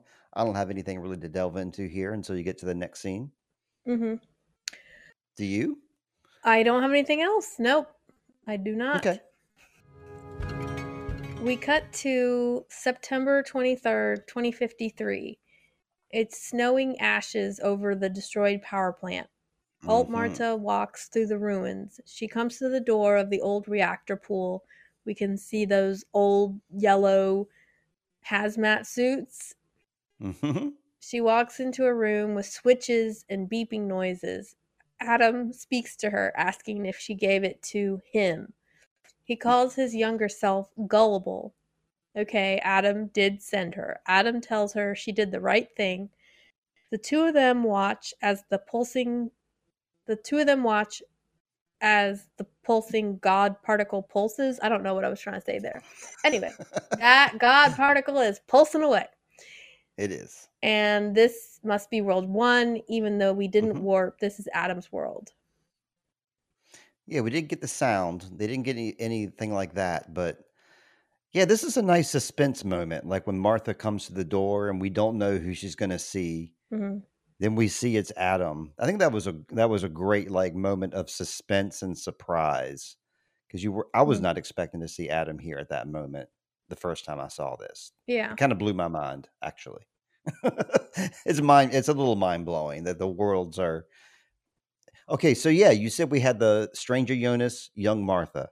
Then we had Eva and the young Jonas, and now we have time traveling Alt Martha here with Adam Adam. leading her along. So Mhm. yeah, they're definitely intertwined. We got two more 1899 tie-ins. He's wearing that awesome jacket that um that Eyk Larsen loves so much. Got the collar popped, the pea coat going. so Adam does have a cool jacket. He dresses nice. You pointed that out before. He is a, he is a sharp dresser. Mhm.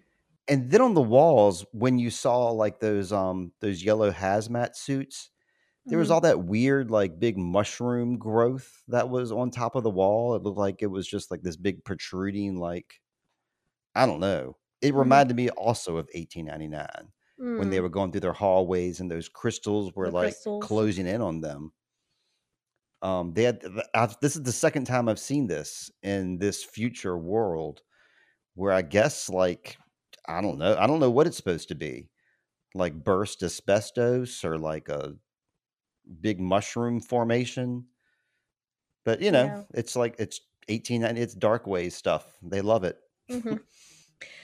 I kind of one thought I had is um but I might have an answer to my own question. Um That's not bad. yeah, well, I noticed that like we don't see Elizabeth, for instance. As At soon as I saw September 23rd, 2053, I was like, "Huh, I don't see Elizabeth here." Like, why? Oh, yeah.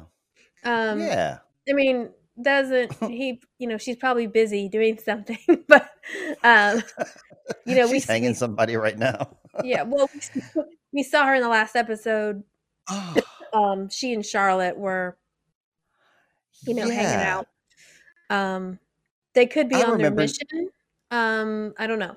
They could be on a mission from uh, another mission from Adam, but I, I did Yeah. wonder, like, it could would have been a cool. I don't know. Would have been a cool thing for Elizabeth to be there. I guess. No, it is a cool thing. I think you're right. I think Elizabeth is there in a way. Like we don't see her on screen, but I remember in season two us having this discussion. We can rewind, go back maybe like two months to when we had this discussion. Like I was saying, it doesn't seem like Elizabeth's in charge. It seems like she's taking orders from somebody else. Right. And now we're seeing Adam here. And Yeah. so And now I I'm thought maybe like it was. I thought it was maybe it was Noah, Sh- sure, that's a possibility too. but he Well, did. Well, you know, just because you're dead doesn't mean you can't time travel back around. We've seen Claudia do it, but um. yeah, it's that's neat stuff. Um, mhm. I love his coat. I'm gonna get it. Yeah. Okay, so this was cool. So in World 2, Jonas and Marta step out of the caves. It's a wasteland, not a shrubbery or tree in sight. He says that a shrubbery. He says that she told him to bring her there. Mm-hmm. A figure walks toward them, wrapped from head to toe. The woman unwraps her head covering. She says, Welcome to the future. It's adult Marta, 33 years older than alt Marta. Mm-hmm. Yeah, she didn't have to do the unveil thing because we've never seen her before, so that was unnecessary. it is a desert. They're t- she's trying to keep you know herself from getting burned, Oh. and yeah, that's true. Like a Dune, it is like they reminded me of Dune or like Tatooine or something like that. But I, I did happen to think like we've never seen this woman before, so there was really no reason to do that. Like when you see somebody unveil, you think they're going to take off their mask, and it's like, oh my god, it's it's Elizabeth or something like that. It says like, oh, it's a woman. We don't know who it is, but she's got bangs. It must Mhm. be Martha. yeah. When I first saw this, now it did say he did say she told him to bring her there, so you knew it was going to be a female. But I think when I first saw this, I thought like I was like, is it going to be Noah? Like I thought it was going to be Noah. I think I Mhm. thought maybe it was going to be Hannah. I don't know. I was just I was like I meant or maybe Elizabeth. Um, but like Welcome to the Future, that's uh that's the girl from the Future's line. Um so it's a presumptuous thing to say, you know. Yeah. it could be coming from even more future than yours. Come on. And yeah, uh, when he says she sent me, he's talking about Eva, right? He's not talking to he's never met this middle-aged Martha either. This is Jonas's first time meeting her too. Eva sent him here Mhm. with a flashlight. Well, and you also get the feeling, very much get the f- sense of feeling that Teen Jonas is equally shocked at what he's seeing. Yes. This that's right. desert That's why I was making that point. with no trees. He's very surprised by this too. Yes, I noticed that.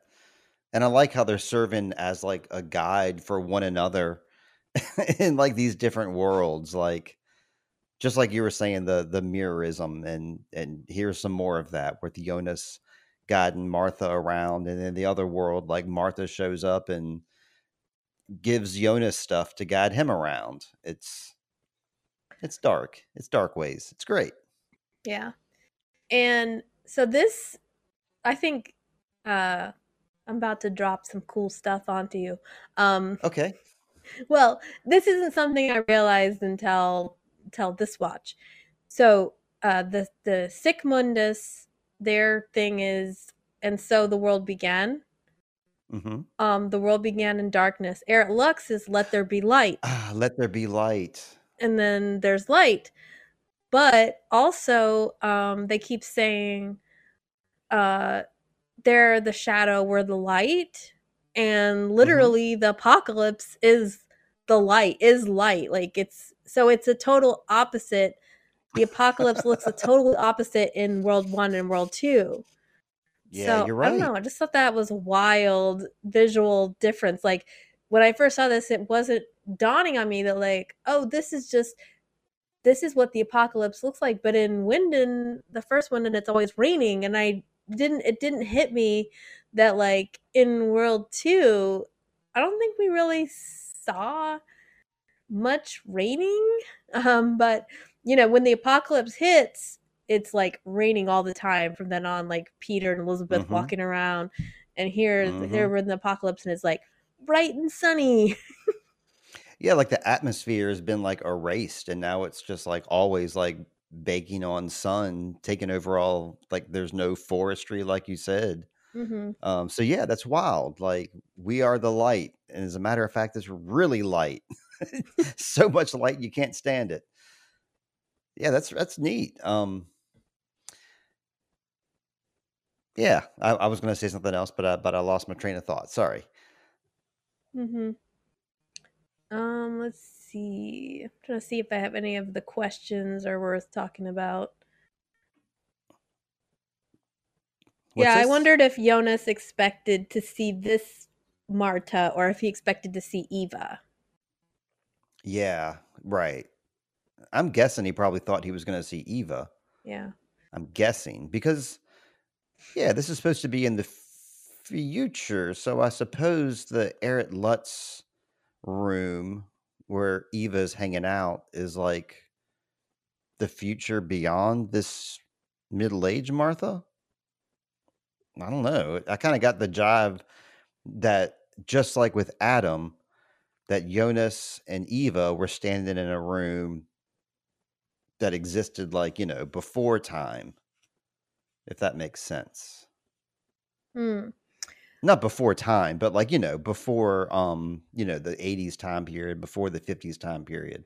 Like Adam is hanging out like in the 20s in his lair. Mm-hmm. Yeah. So I assume that 20s. Eva's kind of doing the same thing. So it makes me wonder Hmm. how there's a middle-aged Eva here in the apocalypse, but mm, time travel's the answer. Yeah, she traveled.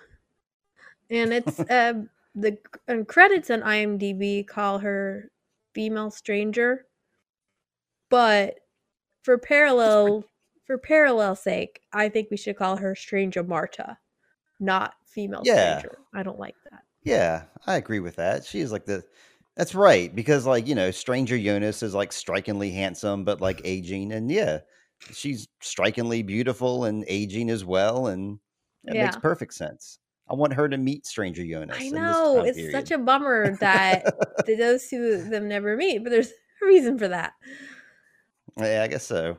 But it's like, oh, would the chemistry be there if uh Stranger Jonas and Stranger Marta met? I would guess it's got to be. Come on. I want to back up a little bit. We're talking about the difference between the worlds. We said it um it doesn't rain in Martha's world, but it is foggy. Like that's the the marker in her world is it's always foggy for whatever reason in world 2.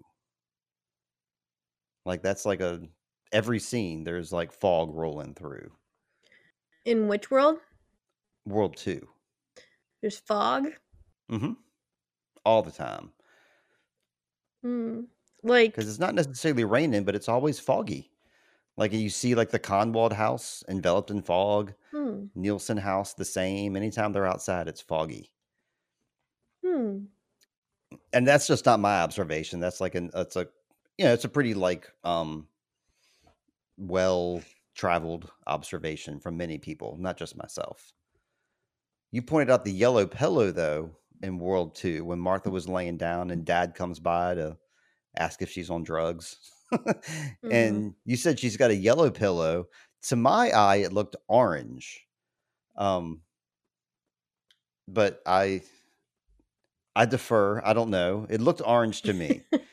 maybe a listener, maybe one of our listeners can write in and see what color they thought it was. Because what I was thinking in my mind was, you know, Jonas's world is like the yellow world, and then they're wearing that yellow raincoat, and then like there's the striking red colors, and then like you know, orange is like a mixture between red and yellow.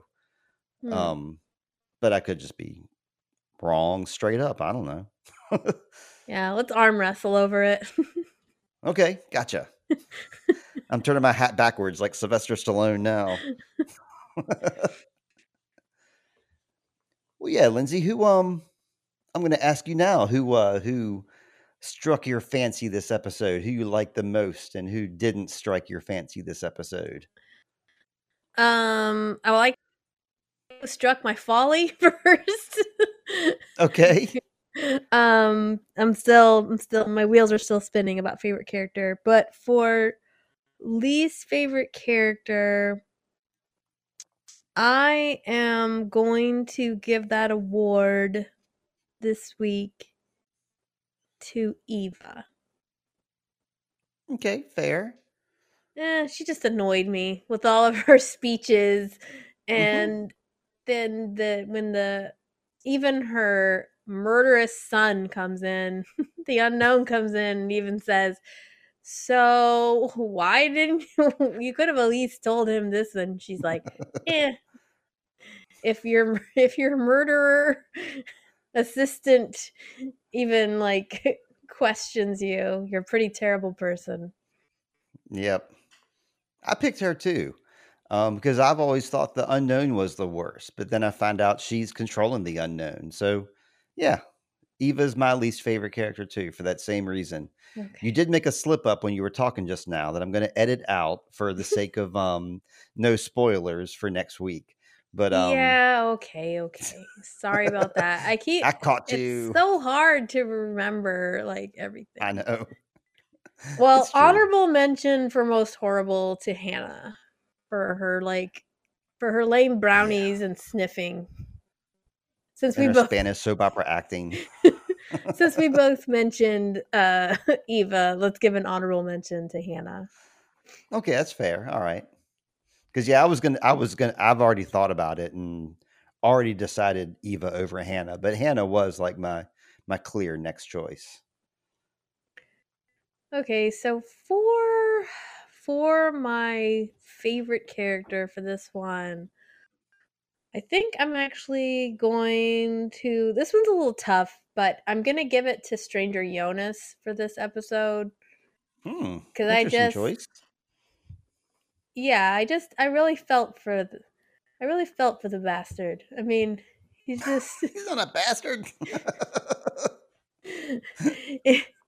I mean, he's kind of a he's getting to the point where he's a little bit of a creep at this point. He's not being a very nice person. He is concealing information from his friends about you know the identity of Adam. And so it's no wonder that they don't trust him. And uh, yeah, this goes back to like why did it makes me wonder again why Magnus and Franziska stuck with him this time. Obviously, Bartosz grows to hate him even worse. But I just I felt for Stranger Jonas, Okay. and I didn't like. I I guess I could have almost given a second honorable mention to Alt Marta. Like I know you stuck up for her, so I hear you, Mhm. but I think she acted pretty terrible. So I just feel bad for Stranger Jonas, and maybe maybe I'm giving him pity points, but I don't know if Mhm, you are. there wasn't really anybody that honestly stuck out a lot in this in this episode in this the episode mm. for me. So, who's your favorite, Okay. Steve? Okay, well, first off, I totally disagree that there is somebody that has really stuck through with every scene that they were in. But I thought it was funny how you were like, "Yeah, Strange Jonas is my favorite," and then you named a bunch of things that were like bad about him, and I was like, "Is there going to be a but here?" I don't. I still I'm like him though. Like I like him. Oh, and I like I I feel for him. I always am like I'm like I feel bad for Stranger Jonas. Yeah.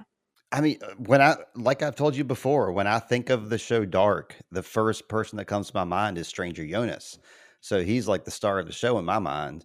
Uh, but thi- in this case, in this episode, the young man who was always coming around and stepping up, breaking up fights, talking to his sister, standing up to his dad, standing up for himself.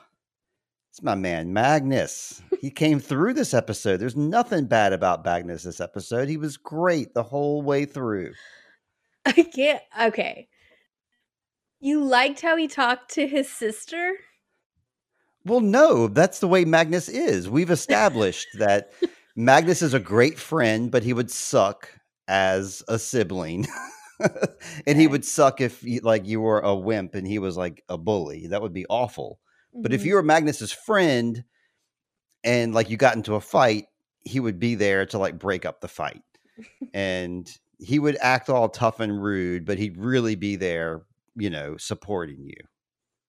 In my opinion, I got, I, I had to give this some thought, and like, you know, I had to like, uh, just like you, I was like, who is my favorite this episode? I don't know, and so I had to come to some determination. I was going to do the same as you did, give some pity points over to Kilian, but no, Magnus. Magnus is my man. I agree with everything else you said, besides that he talked to his sister as like, well, he did, but he wasn't. It's just like the last episode too. He he was like, he's like, "Are you okay? Um, time travel's real. You're crazy." You know? But yeah, everything else you said, he did stand up to himself. He stood up to his dad, and yeah, I agree Mhm. with that. Yeah. I I you know, just a side note, all those like posters on his wall, I was like checking out all those bands. I've never heard of any of those bands they had on the wall. I think they're just like a couple of them do have like Instagram accounts. hmm I think they're just like small, unknown German punk bands. And they made a point to like be like, yeah, Magnus is, you know, a underground dude. This is what he's into. I think, I think Mhm. that's kind of neat. I don't like his uh, Gen Z tattoos. I mean, I like tattoos in general, but like the tattoos that he chooses to get, where like he just draws like random stuff all over his body, kind of like a Post Malone situation. Eh, I don't Yeah. know. Maybe get a nice back tattoo, Magnus. I think that's where the identity as nihilist people are saying comes from is the X's. Mhm. X's on his hands is like hmm nihilist. So maybe No, X, um, X's on the hand is straight edge. That's always um, been represented in punk rock as like X's on your hand means you're straight edge. well, shows you how uninformed I am about all of the nuances. You got to know this as a librarian. When you see some kids walk in with X's on their hands, you know they've been to a punk show last night and they didn't drink. okay. All right. But yeah, that's it for our episode. We came in under the clock this time, under two hours, uh, which is interesting because, um, you know, I usually just like to plug my friends, being like Lindsey here.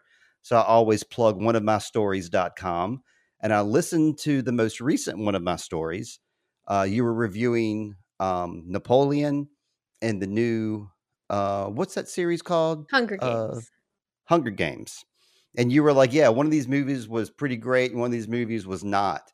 And you really, um, you really did the twist on me there. It was, uh, that was an interesting podcast.